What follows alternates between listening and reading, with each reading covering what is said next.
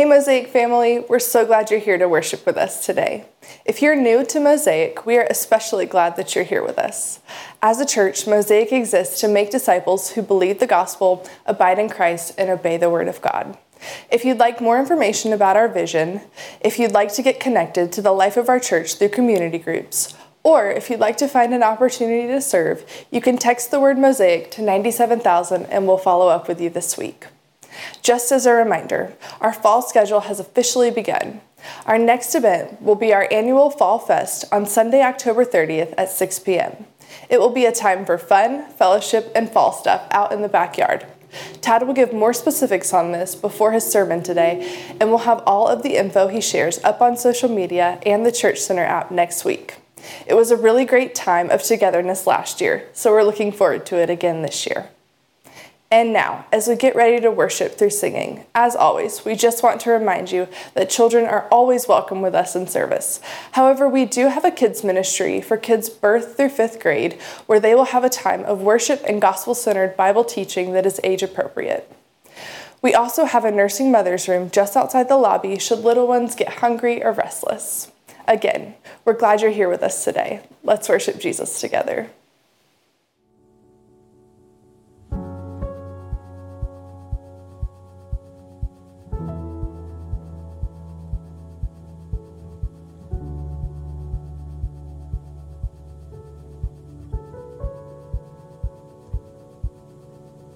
Hey, good morning. Morning. My name is Tadd Anderson. I'm the lead teaching pastor at Mosaic Church. On behalf of our church, we are glad you're here. Uh, as my wife said in her awesome welcome video this morning, so thanks for joining us to worship Jesus. Uh, and uh, before I get into anything else, I want to invite Matt Davidson up here with me. Uh, as some of you know, Matt, uh, we recently were able to send Matt on a trip to uh, Mumbai, India, where we actually support uh, a church planter there whose name is Osram Kamble. We've supported him for a long time, man, like eight, eight years or something like that. So, uh, anyway, he's a church planter there in Mumbai in the state of Maharashtra and plants many uh, house churches and sees the gospel go forward in a lot of awesome ways. Matt's going to share with us what he saw while he was there. So, Matt. Well, thanks, Ted. Um, like Ted said, my name is Matt Davidson. I'm the student leader here, and I also uh, had the opportunity to go to India. Um, I just got back, but I, I uh, got pretty sick while I was over there. Actually, ended up in the ER, so the trip did not uh, go nearly as planned, but it was according to the Lord's plans entirely. Uh, so my hope was to do different um, filming or pictures or something like that, just to give us an idea of what's going on over there. But none of that happened because I got sick like before half the trip was even underway. I got sick and then it progressively got worse until I went to the ER. So I didn't get to do anything that I wanted, but thankfully Osram did a video that we'll show in a second for us. Um, but I just wanted to share some of the biggest things that I noticed over there. Um, and Tadd asked me to be brief, but that's probably not going to happen because I have a lot to, a lot that I wanted to share with you guys. Uh, um, the first thing is that I saw a dependence upon God rather than a, a dependence upon structures and systems. I mean, we depend so much on our church structures, our church systems, and these are brothers and sisters that are literally just living to the next meeting place. They're a wandering church that doesn't have a place that they get to call home. They're trying to communicate through like WhatsApp and like, hey, we're meeting here this week. Like, and hundreds of people are showing up still. Like, it blew my mind that that's what the church is doing over there. There's such a dependence upon God and not a dependence upon their church structures or their church systems. Um, everyone's testimony over there was this person invited me, or this person shared the gospel with me on my doorstep. I, I confessed Christ, and then I shared the gospel with my family, and now my whole family's here, and now our relatives are here. Like, that was the testimony of every person in the church that we met. And it's so different than what we hear here. I mean, we, we find a church online and then that's how we attend, or we just know we should go to church, so we do because it's a morally right thing. It's so different over there. Um, and I'm also saying that, like, um, rhetorically, it's not, it's not really just a moral thing to do. It's, it's what God calls us to, and we should trust the Lord and be faithful to attend church. Uh, it's just so different over there. Um, what I also saw was not just leadership or pastors fulfilling the Great Commission, I saw the people fulfilling the Great Commission. The people of the church were sharing the gospel just as much as the church leadership was. I mean, there were stories of, like I said, like I shared the gospel with my family, and now my whole family's here. We shared it with our neighbors, now our neighbors are here. I mean, their church was large in number, but they were deep in obedience to what God was calling them to. In the face of opposition, I mean, the Hindu state, I mean, we were, our visas literally said, if you're here for missionary work, you will be arrested if that's what it's like. Found out, and I was like, great, this is what, this is what we're crossing the border with right now, right? Uh, but they're still sharing the gospel moving forward. Um, their worship was absolutely dynamite. I mean, I don't really have another way to say it. I have no idea what they were saying every song. Um, but I could hear their hearts for the Lord, and they were the loudest people I've ever heard for Christ, ever. I mean, I've, ne- I've never, from the groups of 30 people that we had to 20 people that we had to the groups of almost 200 that we had. And uh, one room that's probably smaller than like our dining room, there was 100 and something people that we counted in there. Um, and like our average dining rooms, that was their church service in like a really impoverished area that we had. It was stinky. Um, and I don't know how they meet there every, every week, uh, but they're doing it, and they were the loudest, joyful people I've ever heard, uh, even in the midst of so much poverty. Um, I saw them giving out of their poverty. I mean, guys, the, the poverty over there was heartbreaking. I mean, there's people sleeping on the sidewalks, groaning and, and moaning and crying for food. Uh, not just beggars, like people literally who are living in what's called slums sleeping on the sidewalk every night and sleeping under bridge in bridges in trash, like in, in mud and in like very gross conditions. And those people are still trying to attend church service and they're thankful for what God has done for them.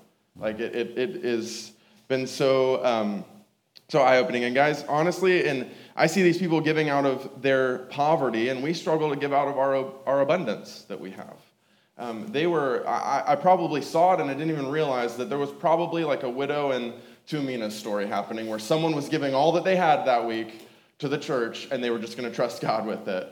And we struggle to give out of our obedience. We struggle to meet our budget that is honestly a bare bones budget that's like the bottom of the line that, that really keeps the church running. And, and they're giving out of their poverty and we struggle to give out of our abundance. Um, and uh, not to mention, they're literally risking it all to meet together for the sake of the gospel. So, the first day, day one that I was there, uh, Osram was sharing, like, yeah, just a few days ago, we had a, um, one of the pastors or, and one of the church members, they went out to a village and they started sharing the gospel. Um, and then they were captured by Hindu extremists who did not want to tolerate Christianity. They captured and beaten, beat the people. And then Osram was like, but they're back out there sharing the gospel.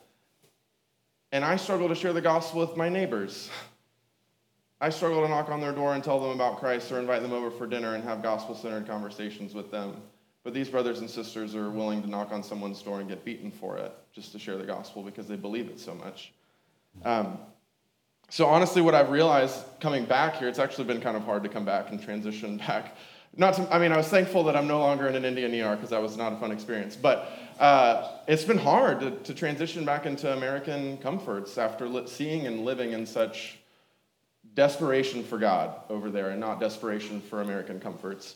Um, but I, I've realized, and what I've been asking myself is, what are we doing here? What are we doing here? And I don't just mean like, what are the tangible works that we can praise ourselves for or that we can pat ourselves on the back for, but like, what are our hearts doing in response to the gospel compared to um, what they're doing over there? Why aren't our stories like theirs, where everyone in here is because they've never heard the gospel before and we shared it with them? And our church is growing in number because the body is being faithful to do the work that Christ calls us to. Um, I just, why are we not going out of our ways to share the gospel in the ways that I hear these brothers and sisters and saw these brothers and sisters doing over there? Um, why are we so, struggling so much to meet our bare bones budget when the church in India is giving out of their poverty? Why is our comfort and dependence upon structures and church systems cause us to be so casual about our Christianity when they're living radically for Christianity when it costs them everything? It will cost them everything over there.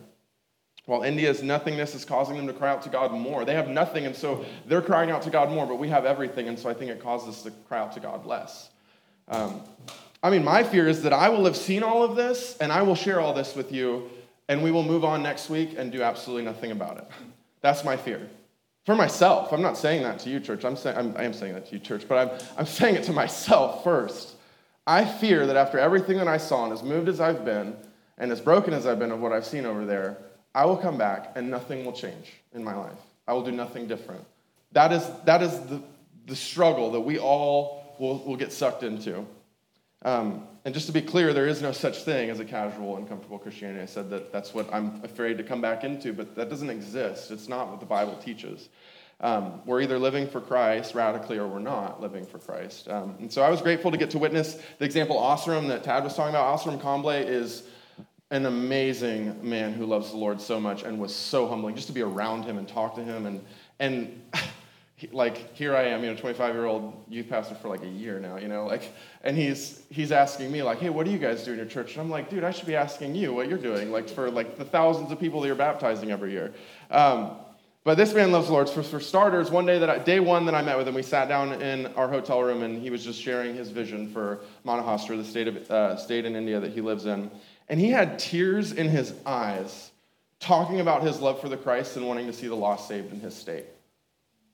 And I asked why, with our neighbors, with the impoverished people that we've done the Thanksgiving outreach for, why don't we have tears in our eyes over the lost being saved there. And he's not the only one. Osram is not the only one. It's not just because he's a ministry official that he is that way. His church is that way. His body, the body of people that are meeting together, are, are passionate for seeing the lost saved in their state. So one day I asked Osram, what does a normal day look like for you? Like, what do you normally do? What does your free time look like? And so he gave me the most exhaustive answer that I was actually really proud, uh, proud to receive. But he gave me a very exhaustive answer, and he was saying, "Well, I wake up at 6:30," and I was like, "Oh, I'm getting like the whole rundown, like from the moment you wake up to the when you go to sleep." Um, but uh, he was walking through. Hey, I wake up at 6:30. I spend like two hours in the Word and prayer. Um, then I get up and I have breakfast. I go to work. Then from like 10 to 5, he spends time just training his church members and teaching, um, and like the pastors and stuff, and doing some sort of organized church function. Um, and then after that, what this is what started to surprise me. I was curious about his free time. Like, what do you do after the workday is over? Usually from five to seven, he spends time doing some sort of missions with his family or evangelizing, going out on street corners and preaching the gospel. Um, and that's how they spend their free time. Uh, he comes home and he helps his kids with work, they ha- or with homework. They have dinner, and then um, he puts the kids to bed. He said, and then him and his wife will maybe watch 30 minutes of the news just to keep up on what's going on in their state. Um, and then they'll spend more time in the Word and go to bed at 11. And they repeat every day. And, and it wasn't just like, oh, you're just telling me that you do that. I saw it. That was how this man was living his life. Not just to like do it because us American people are here, like with him. Like, he clearly was out there on the street corners enough because people knew him and everyone's saying hey to him. Everyone knows that he's there. Um, so he truly uh, is doing what he says. And it just, it really had just um, made me want to share this with you guys for two reasons. One, not that just he's in a ministry role uh, that I'm, I'm sharing this that we're convicted, because we can kind of compare ourselves. Well, he's a pastor, of course, he's doing a life like that.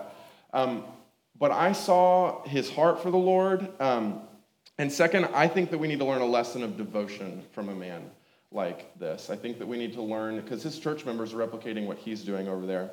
Um, nearly all of his free time, his non ministry time, his non ministry hours, was devoted to the Great Commission going forward.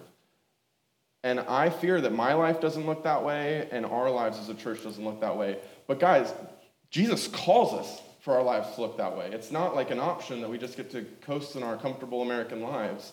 Um, it, it truly is a call to come and die to self, follow after Christ, and do what Christ did and spend life on ministry and even in our jobs and in our neighbors and our sports teams and all the things, like to start viewing it as an opportunity for mission and to share the gospel here into the nations.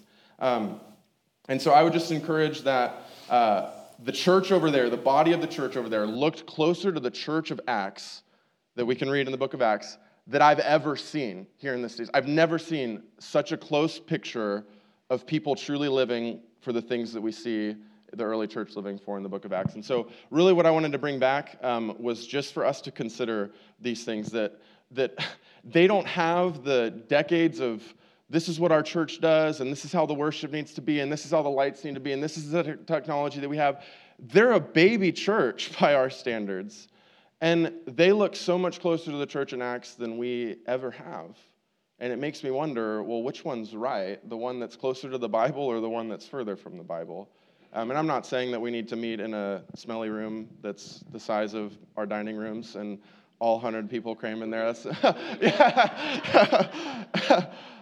um, but I just, I just really wanted to, to come back and share with you guys um, how how the church looks over there, and I think I think that we are coasting in a way that I see in my life, and it scares me. It scared me before I left, but it scares me more now that I'm back and I've seen it over there. Um, how, how we're just coasting in a direction that I think is off from what the church really looks like in the world. Um, they, are, they are living like the church in Acts. And so I just, um, I, I, wish, I have some pictures and some videos that maybe I'll try to get posted at some point and maybe, maybe we can share.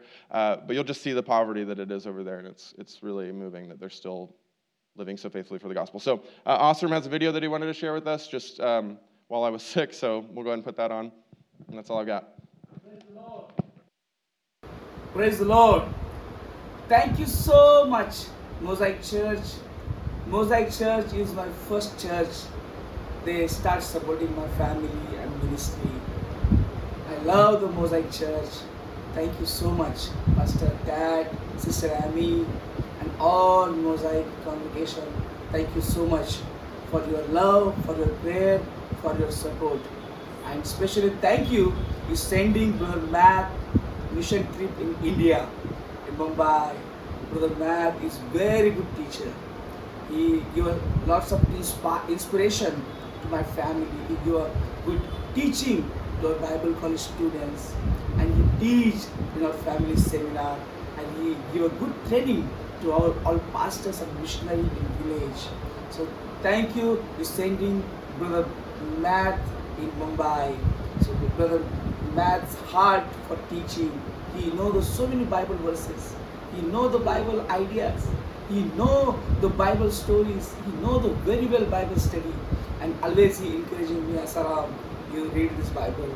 The Bible say, Paul say, and he every time he discussing with me about the Bible. Thank you for sending the right person to the right mission tree. So, uh, but I'm very sad, Brother Matt, you are sick here and we pray for him. And really, now he's okay. Thank you. Thank, thank, thank you. you. for your prayer for Brother Matt. And Mosaic Church, I especially thank you for your support, love, Pastor uh, Dad, Sister Amy, and congregation. Thank you so much. Please continue to pray for us, pray for my family, pray for ministry. Please pray for God save my state, India. Thank you so much, Mosaic Church. All right. We should just do an altar call now, right? I think after that. So now I got to preach. Okay. Um, well, hey, so we're going to have a fall fest coming up. should be like a repentance fest, maybe. We'll add that to the list of things. Um, but as Amy said, it will be the same as last year. It is going to be on uh, Sunday, October 30th. Uh, we're probably going to do a chili cook off. That was really good last year. Play some games. Um, maybe have some s'mores and other fallish stuff that we think of between now and then. Uh, as a church, we definitely value worship. We value Bible teaching. Uh, we value discipleship. Obviously, we value missions. Uh, but we also do value fun and enjoying one another's company just because. We believe friendship among uh, the body of Christ is a great gift for our joy. And so that's what we're going to do on Sunday, October 30th at 6 p.m. All right, so make sure you make plans to be there uh, with us. All right, let's. Uh, let's dive back into Romans 8. If you're just now joining us, we are a church that teaches the Bible expositionally, which basically means that we teach uh, through books of the Bible systematically in order to teach what the Bible teaches. Go figure. Um, some churches don't do that. But anyway, in this series, we have done uh, a deep dive into Romans 8, which we have affectionately, affectionately titled uh, the best chapter of the Bible. Because in Romans 8, the Apostle Paul paints this amazing picture of the life of the believer in Christ from the perspective of being filled with the Holy Spirit. And uh, we're now on week nine of 12, so we're nearing the end. But as we'll see, Paul is not winding down here. He's continuing to build up more and more good news for all who are believers in Christ by the work of the Spirit. And uh, the past several weeks, we've been uh, in a discussion uh, regarding the reality of suffering in a broken world. Uh, but that does not mean that the tone of uh, the sermons have been a discouraging tone. It's actually been uh, incredibly encouraging to think through the reality that, as Paul says, the sufferings of this present time are not worth comparing with the glory that will be revealed to us. And that uh, as we realize our, our weakness in the flesh, the Spirit actually uses that weakness as the perfect opportunity to help us and strengthen us to live joyful lives despite our suffering for the glory of God. And today we're just going to talk about one verse, uh, Romans 8 28. As I was preparing, I, I did listen to what uh, several other Bible teachers said on this verse. One in particular said, he, he said, I wish, wish I could just read the verse and then sit down.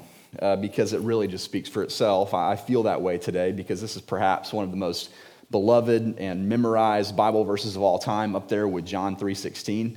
Uh, but you came here in part for a sermon, so I'm going to give it my best shot. Uh, so, as is our custom, let's go ahead and read the verse in its context, and then we'll pray, and then we'll get into it. Romans 8, let's pick it up at verse 18. It says, For I consider that the sufferings of this present time are not worth comparing with the glory that is to be revealed to us. For the creation waits with eager longing for the revealing of the sons of God.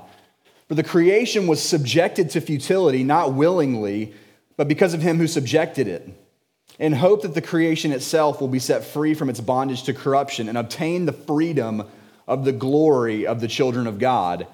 For we know that the whole creation has been groaning together in the pains of childbirth until now, and not only the creation, but we ourselves, who have the first fruits of the Spirit, groan inwardly as we wait eagerly for adoption as sons, the redemption of our bodies. For in this hope we were saved. Now, hope that is seen is not hope, for who hopes for what he sees? But if we hope for what we do not see, we wait for it with patience. Likewise, the Spirit helps us in our weakness, for we do not know what to pray for as we ought, but the Spirit Himself intercedes for us with groanings too deep for words, and He who searches hearts knows what is the mind of the Spirit, because the Spirit intercedes for the saints according to the will of God. And we know that for those who love God, all things work together for good for those who are called according to his purpose. Father, you are good. And so we come to you with thanksgiving for how you have blessed us with too many good things to enumerate on, but primarily you have given us the knowledge of yourself through both your written word and your incarnate word, your Son, Jesus. And so, God, I, I pray that Jesus would be exalted today through this message, that his gospel would be clear and compelling, and that it would be the clear basis in our minds for why we receive so much grace and mercy, and that we would see the connection between this reality and the beautiful promises of Romans 8 28. And for those who may be struggling today, I pray that they would cling to the hope of Romans 8:28 and the reality of your loving sovereignty over every single aspect of our lives. We love you, Lord. It's in your beautiful name that we pray. Amen. Well, I'd like to frame our discussion on verse 28 this morning with a popular cultural uh, question, maybe expression uh, because I think that answering the question biblically will uh, help us to see the doctrinal underpinnings of Romans 8:28. This particular question is really just how many people uh, outside the church, or per- perhaps even those who are new to the Christian faith, articulate the tension between two realities. That on one hand, God is good, and on the other hand, life is hard. Okay? So here's the question. It's right there in your notes if you're following along. Why do bad things happen to good people?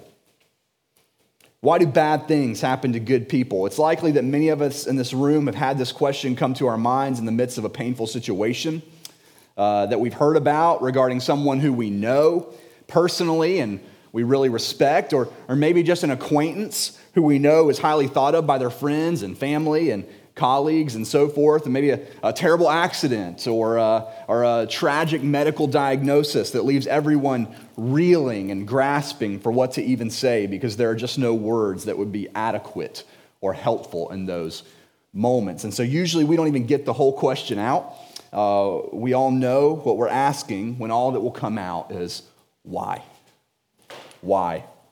And before I move on, I just want to say that I've not written this sermon primarily to address the person who's currently in the midst of the moment of grief. When someone is in the midst of great pain, theological principles are not what they need most from us. They just need the presence of people who love them and who are willing to sit with them and say very little. And so, uh, the way I'm going to talk this morning is not a prescription of what you should say necessarily to someone who is suffering or grieving. It's a discourse on how we, as God's people, interpret suffering through the lens of Scripture. And one more clarification I'll make is this while I am going to get into a few practical reasons that I think the Bible gives for the presence of suffering, in no way am I attempting to put myself in the position of God and attempting to diagnose why he has allowed suffering in any particular person's life. If you've read the book of Job, you know that's a dangerous practice to get into, to presume to know why God allows what he allows in people's lives. Usually that's something that he graciously reveals to the individual who has suffered after they've navigated their suffering. And so I'm not here to diagnose the root reasons for anyone's individual suffering. I'm just here with Romans 8:28 and some supporting text to hopefully expound in a helpful way on the general why of human suffering. All right, so uh, the, the first thing Paul says in verse 28 of Romans 8 is, We know. We know. It would be easy to pass over these words, but I, I want to emphasize them because on this side of eternity, there are a lot of things that we don't know. And we may never know until glory. But God, by giving us the gift of His Word, has expressed His desire to communicate with us on a need to know basis. Okay? That is, if we need to know it, He has already said it. And now the ball is in our court to seek it out. I think a lot of people um, think all they have to do in order to hear from God is they just need to pray and then expect to hear something from God in prayer in some mystical osmosis kind of way. When they're totally detached from and not reading His Word. Okay? But that's not how it works. That's not how it works. 2 Peter 1, verse 3 tells us that God has granted to us all things that pertain to life and godliness through the knowledge of him who called us to his own glory. How does that work? Well, we find out in 2 Timothy 3. It says, All scripture, there it is, all scripture is breathed out by God and profitable for teaching, for reproof, for correction, and training in righteousness, that the man and woman of God may be complete, equipped for every good work. So when Paul starts off by saying in 828, we know, he's saying, I'm not telling you something new here, okay? Not telling you something new. This is well established. I'm just reminding you of what God has already said, and thus we should know, okay? So Paul says, we know for those who love God, all things work together. Let's stop there. Here's why I wanted to answer the question of why do bad things happen to good people? because when Paul says, all things, technically what he's saying is get this, all things. Okay? He says all things, that means all things. There's no special meaning to that phrase in the original language. He's talking about everything that happens. But the reason he's saying all things work together is not because we have a hard time with the good things that happen in life, right? When things go well, we don't find ourselves internally agonizing over why, do we? No.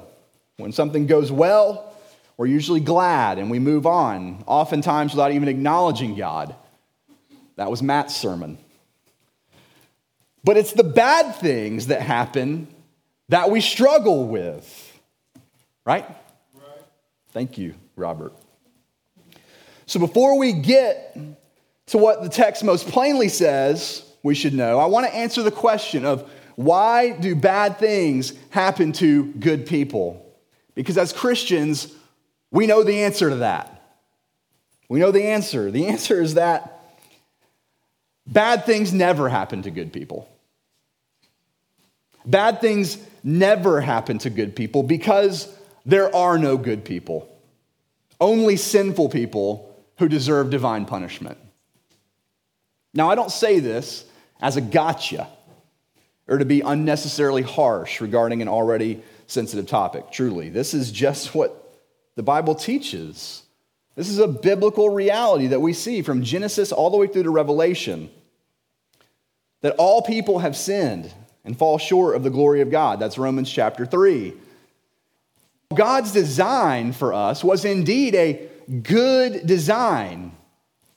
Scripture is abundantly clear. We have all departed from that good design.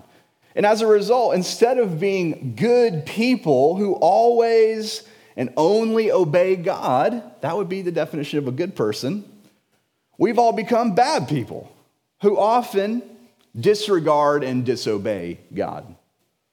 Anybody here willing to say they're not a sinner? Raise your hand on that.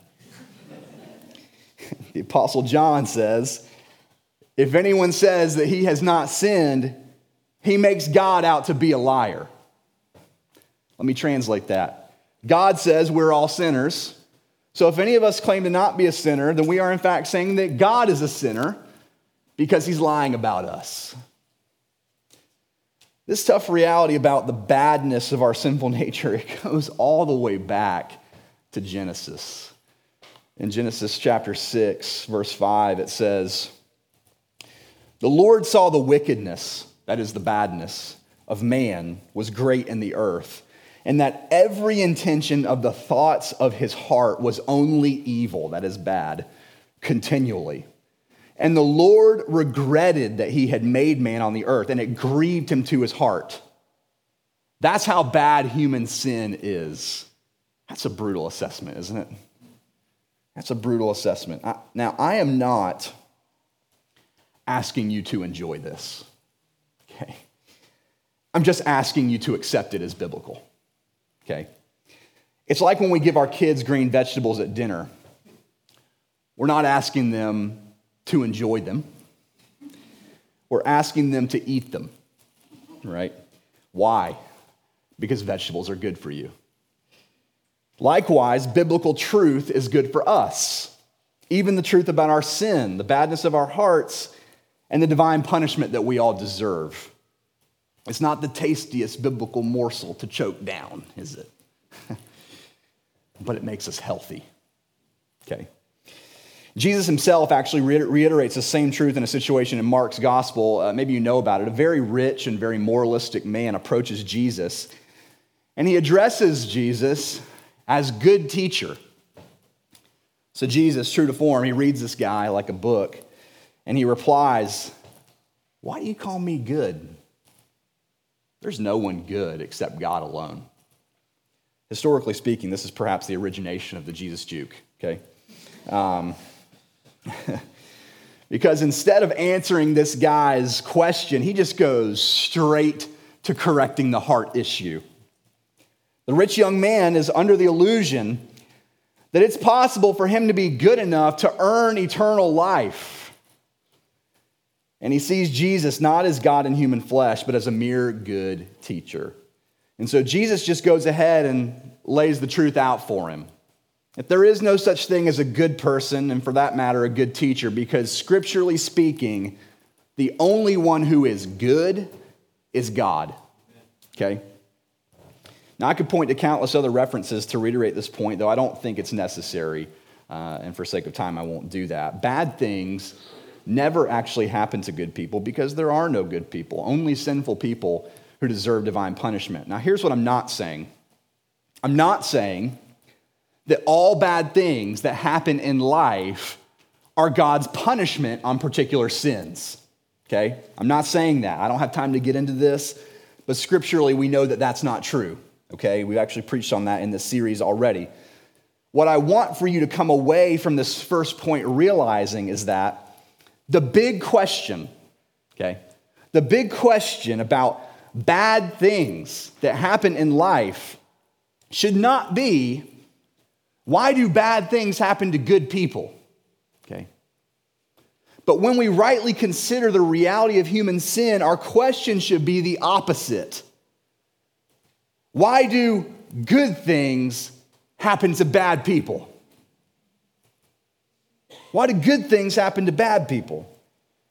Considering that our hearts are as sinful as the Bible consistently says that they are, why do we experience anything good at all? Why isn't everything bad all the time? The answer to that is that God is incredibly, incredibly gracious. Okay? Our sin deserves judgment. The Apostle Paul says in Romans, and the wages for sin is death. And so that's what we deserve, right? Not, not just physical death, but eternal spiritual death, separation from God and everything good forever. That's what we deserve.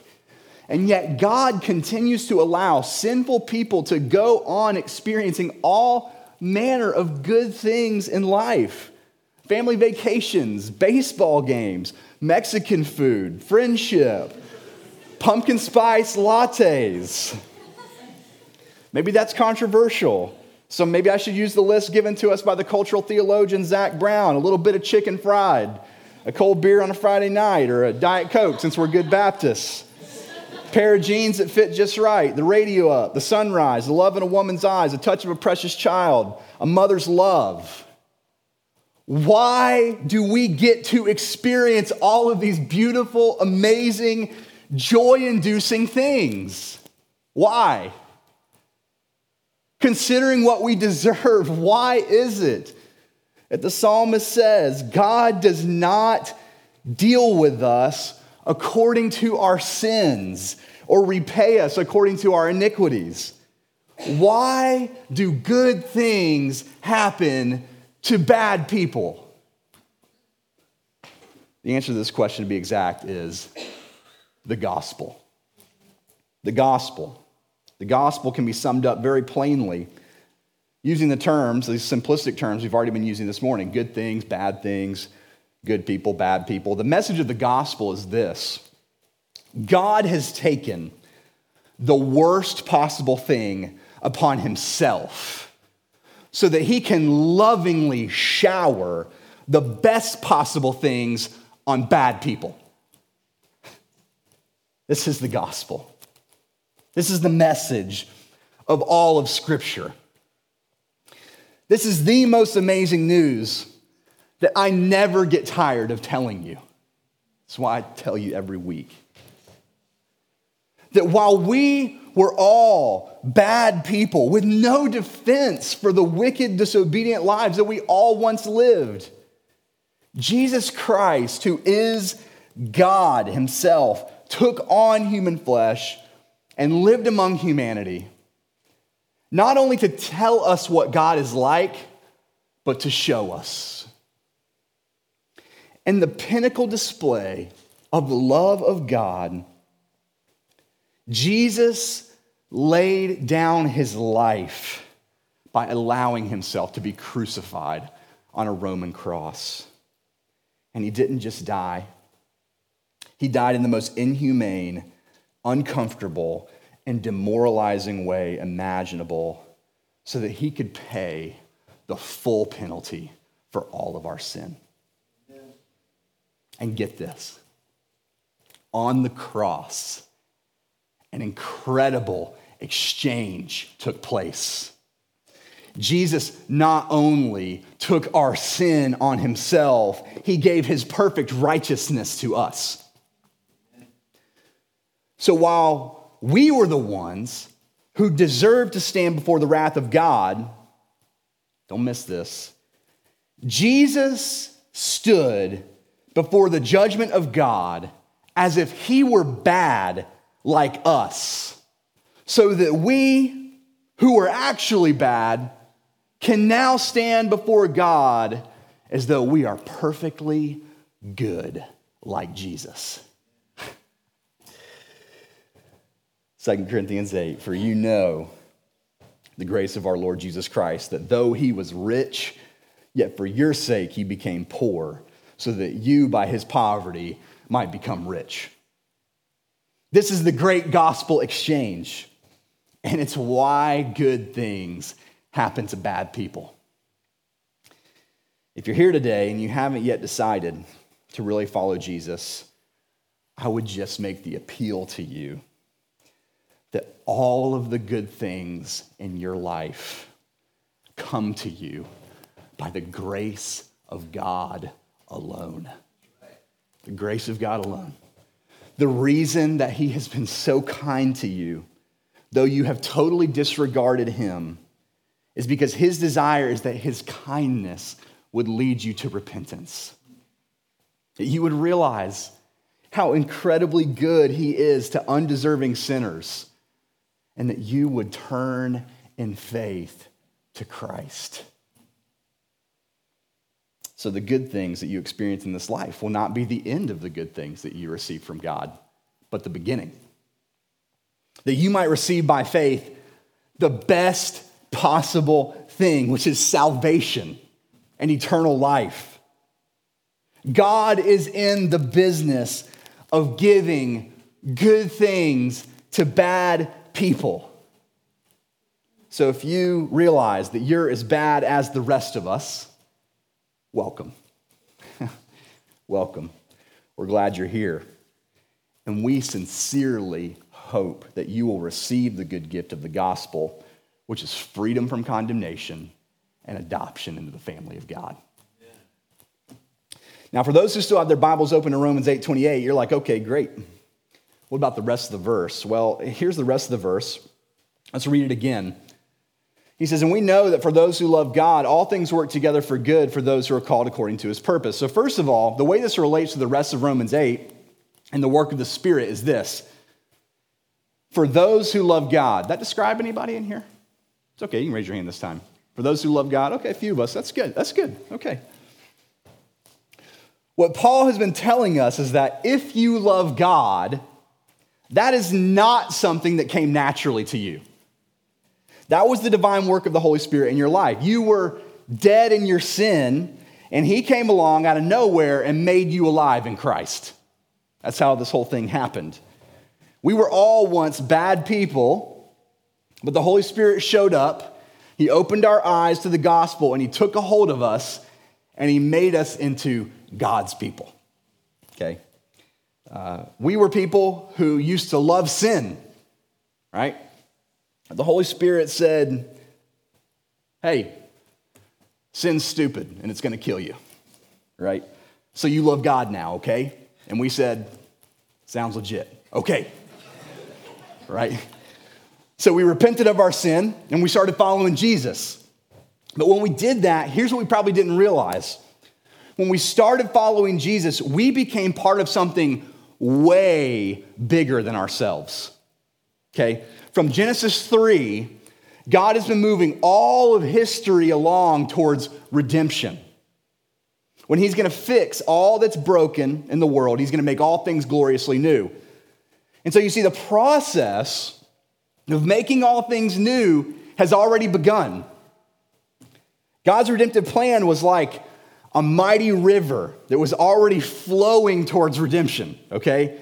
The Holy Spirit just pulled us into the current. Okay? That's what happened to us. And so, yes, the entire cosmos, the thing we renovated when all the effects of sin are vanquished and Jesus returns. But the thing that Jesus is making new first is us. Okay? It's us, his people, you and me. We talked about this a few weeks back. Jesus is making us new people with new privileges and new priorities and new power, if you remember that. Same concept. And so here's what Paul is saying in verse 28. Not only has God taken the worst possible thing upon himself so that he can lovingly shower the best possible things on us, but also in his sovereignty, God has ensured that even the bad things that befall his people serve as a means to the end of their ultimate good. right? Amazing. Now, please hear me. I'm not saying that all the bad things that happen to us are actually good. That would be a, warping of this text. Some of us have experienced terrible things gut wrenching loss, soul numbing abuse, awful, painful effects of sin, the sin of others, the sin of a, uh, just a marred world. The message of Romans 8:28 is not a minimization or a making light of the pain of human suffering. What Romans 8:28 is saying is that now that you are in Christ, there is nothing that can happen to you that will not ultimately help you along in the process of becoming more like Christ. God is not out to hurt you, but now God has ordained that even the things that do hurt you will actually help you. Are you following me? Because God is in sovereign control over everything that transpires in His universe, there is nothing that comes to you that has not first passed through His loving hands. Okay? All things, all things, even suffering, are working together for your good. Do you realize the implications of this? This means that regardless of what any of us may be going through right now, everything that we go through is actually the most loving thing for God to be allowing into our life at that moment. You tracking with that? Because whatever it is, as painful as it may be, God would not be allowing it if it were not ultimately for your good. And God's desire for all who love him is their greatest possible good. This is an amazing truth that radically reframes our suffering in this life. Not only is all of our suffering light and momentary in the view of eternity, but every single bit of it is 100% meaningful. Nothing happens to you. If you're in Christ, okay? If you're a Christian, nothing happens to you for no reason. Nothing happens to you for no reason. God is working it all out for your good because He loves you. He loves you because you're in Christ by the Spirit. And as Paul said in the beginning of the verse, for those who have been reading the Old Testament, this is not a new concept. We know this. If you know the story of Joseph, trust that many of you have read that in your kids' Bibles, you know that guy had a rough life. Okay? You having a rough week, friend? Rough month? The whole year? Joseph's brothers sold him into slavery and told everybody that he was dead. So, um, it's about as rough as it gets. Yeah, it is tough. Thank you. Now, God does eventually turn it around when he's older, okay? But he lives this long season of his young life in slavery. And at one point, it gets worse than that. He actually gets thrown in prison for something he didn't even do. But anyway, at the end of all that, God helps Joseph to become a very powerful man. And in God's providence, Joseph re encounters his brothers who come to him asking for help, not realizing who he, who he is, right? Well, well, well. How the turntables, right? I couldn't help that. Office reference. All right. So his brothers show up needing his help. Long story short, he tells them it's him, and they freak out because they think he's going to have them killed for the awful things that they have done to him so many years ago. But listen to his response in Genesis 50. He says, Do not fear, for am I in the place of God? As for you, you meant evil against me, but God meant it for good. So you see, this is a biblical principle that has been well known by God's people since the very beginning. In his sovereignty, God has ensured that even the bad things that befall his people serve as a means to the end of their ultimate good. As we close today, I just want, to, want you to consider with me three ways that God actually uses bad things for our good. Again, I'm, I'm not saying I know exactly why you're going through what you're going through, if you're going through something, but I think we see in Scripture at least these three as prominent. Three ways God uses bad things for our good. The first way God sometimes uses bad things for our good is to mature our faith from self generated propriety to God given sufficiency. Taking these terms from an author named Dallas Willard, who wrote about them in his book Psalm, on Psalm 23 called The Life Without Lack. Listen to what he says. He says, The faith of propriety is the faith that believes for those who do good, God will be pleased with them, provide for them, and protect them. He says, One of the things that you find in people who have not suffered much is their tendency to believe in propriety. But when they have the sawdust knocked out of them a few times, they lose their great faith in propriety. They go through a painful process and come to understand how the blessing of God goes well beyond failure, disappointment, and tragedy. You see, God is gracious to grow us and mature us out of a simplistic faith of propriety, and He does it through suffering.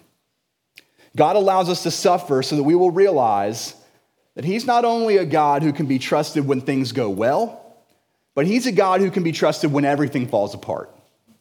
Okay? I already mentioned Job earlier, but in the Old Testament book of Job, Job is a godly man who has it all, and God allows him to lose everything.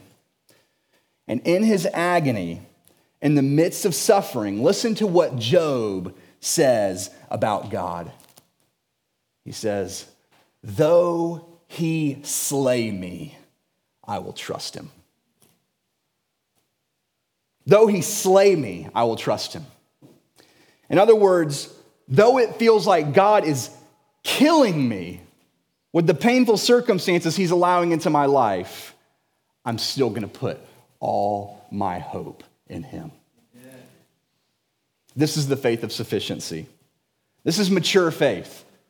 This is not fair weather faith that says, as long as God keeps giving me all the things I want in life, then I'll keep trusting Him. This is faith that says, no matter what I experience in this life, I will continue to believe that God is good and that even the most painful things that He allows to come across my path will actually work out not for my harm, but for my benefit. Though He slay me, I will trust Him. Sometimes God allows us to suffer in order to mature our faith from self generated propriety to God given sufficiency. So that, as it says in James chapter 1, we can count it all joy when we meet trials of various kinds because we know the testing of our faith produces steadfastness, and steadfastness helps us to see that if we have Jesus, we have everything that we need. His grace is sufficient for us. So that's the first way God works bad things out for our good. The second reason God sometimes allows bad things into our lives is in order to rid our lives of idolatry. Have I told you guys recently how much I love my kids? I really love my kids. I love my kids so much that I will take anything away from them that I think might be hurting them. Here's a for instance we let our kids have various forms of technology, TV, video games, iPad, etc., with boundaries, okay? But if I perceive that my kids start to care more about engaging with technology than they care about engaging with the Lord, I would rather karate chop that $600 TV into the garbage can than allow my kids to be led astray from Christ. Because Disney Channel and Fortnite and Facebook Messenger, I know you hear me, parents, are not more important than their souls. And God will do the same thing with us. If you're in Christ and you have some idol in your life, even if you've made an idol out of a good thing, because we do that, we're messed up. We make idols out of good things family, finances, health. God will pry that idol out of your hands if he has to. God will pry that idol out of your hands if he has to. I'm a Jacksonville Jaguars fan, not by choice, but by fate. I was born and raised in Jacksonville. Last week, the Jaguars were playing in the rain. And so it seemed like every time somebody got hit, the ball would slip out of their hands. There were so many fumbles, it was awful. Anyway, sometimes God allows us to get hit hard by something heavy so that we will release our grip on something that is not Him. Not because He likes to see us in pain, but because He loves us too much to allow us to exchange Him for an idol that He knows is going to let us down. In the Old Testament, God's people were led astray into idolatry, and so God sent prophets to them to warn them over and over and over and over and over and over again. If you've read the Old Testament, it's constant warning about idolatry.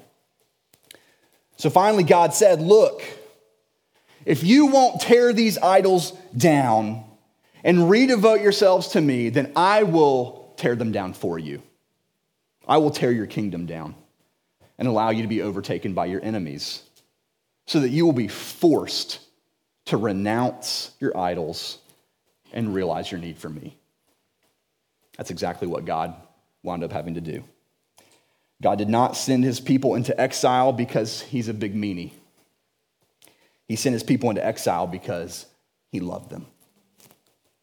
And in Lamentations, the prophet Jeremiah spoke for Israel when he penned these words he said, Remember my affliction and my wanderings, the wormwood and the gall. My soul continually remembers it and is bowed down within me. But this I call to mind, and therefore I have hope. The steadfast love of the Lord never ceases. His mercies never come to an end. They are new every morning. Great is your faithfulness. The Lord is my portion, says my soul. Therefore I will hope in him. For the Lord will not cast off forever, but though he cause grief, he will have compassion. According to the abundance of his steadfast love, for he does not afflict from his heart or grieve the children of men. Translation God has allowed us to experience these bad things to rid us of our idolatry because he loves us. Just because he disciplines us does not mean that he does not love us. In fact, God's discipline is a form of his love. Discipline hurts, it feels painful, not pleasant, but it's for our good. Author Phillip Keller explains in one of his books that when one of his sheep was particularly prone to wander, a shepherd would actually use his staff to intentionally break the front legs of the sheep. Then he would carefully dress the legs, lift the sheep over his shoulders, and carry him around everywhere he went until those legs were healed. During this time, that could last for weeks, the sheep would naturally form a strong bond with the shepherd and become intimately familiar with the shepherd's voice. Once healed, the sheep would rarely leave the side of his shepherd, not because he was afraid of the shepherd, but because he had grown to understand that beside the shepherd was always where the greatest provision and safety were found. God will sometimes operate this way with his children. He loves us so much. And if we start to wander and we get tangled up in idolatry, he will use painful circumstances, bad things to discipline us and drive us back into his arms so that we won't wander away again. That's the second way that we know God uses bad things for our good. And finally, number three, God allows bad things into our lives in order to set us up for something better. Okay? We saw this with Joseph, right? There was no way for Joseph to know what in the world God was doing when he allowed him to be sold into slavery by his brothers. But we find out in the end of that story that the bad things had to transpire first in order to get to the better things in the end, when Joseph was able to use his position to save his entire family out of famine. The truth is, the story of Joseph is actually a foreshadowing of Jesus. You realize that? The author of Hebrews says in chapter 12, Let us run with endurance the race that is set before us, looking to Jesus, the founder and perfecter of our faith, who for the joy that was set before him endured the cross, despising the shame, and is now seated at the right hand of the throne of God. Jesus endured the cross which was arguably the worst thing to ever happen in human history. The Son of God murdered by sinful men, but he did it because he knew there was something so much better on the other side. On the other side of the cross was our salvation. This was the joy that was set before him. And so the author of Hebrews says that now, as we walk through difficult circumstances ourselves on this side of eternity, we may not always know what God is doing through these things. But here's what we do know because of the cross, no matter what bad things happen in our lives, God is using them for our good to set us up for something so much better. Sometimes He's setting us up for something better in this life, but He's always setting us up for something better in the life to come eternal life. And this is why so many people love Romans 8:28 because it's probably the verse in the Bible that has offered the most comfort to suffering people who don't know why they're suffering. The message of Romans 8:28 is whatever you are going through because of the gospel, God is going to use it for your good. That's good news, isn't it? it is good news. So with that, I'm going to sit down. Let's pray. Father, your goodness and your grace and your kindness and your mercy and your love are just unsearchable, unfathomable. God, thank you for the message of the gospel and that you willingly took the worst possible thing upon yourself so that we who are bad people could be showered with the best possible things that you have to offer, which is new life and your son and eternal life with you. God, thank you for that gospel message. And thank you that as a result of your grace in the gospel, God, no matter what we go through in this life, God, we, we confess it's hard. Life is hard, and life is sometimes painful. But God, we thank you for the promise of Romans 8 28 that no matter what we may endure, we can know that you love us and that you're working it all out for our good in the end. Thank you, God, for your word. It's good and it's true. I pray we trust it. In Jesus' name we pray. Amen.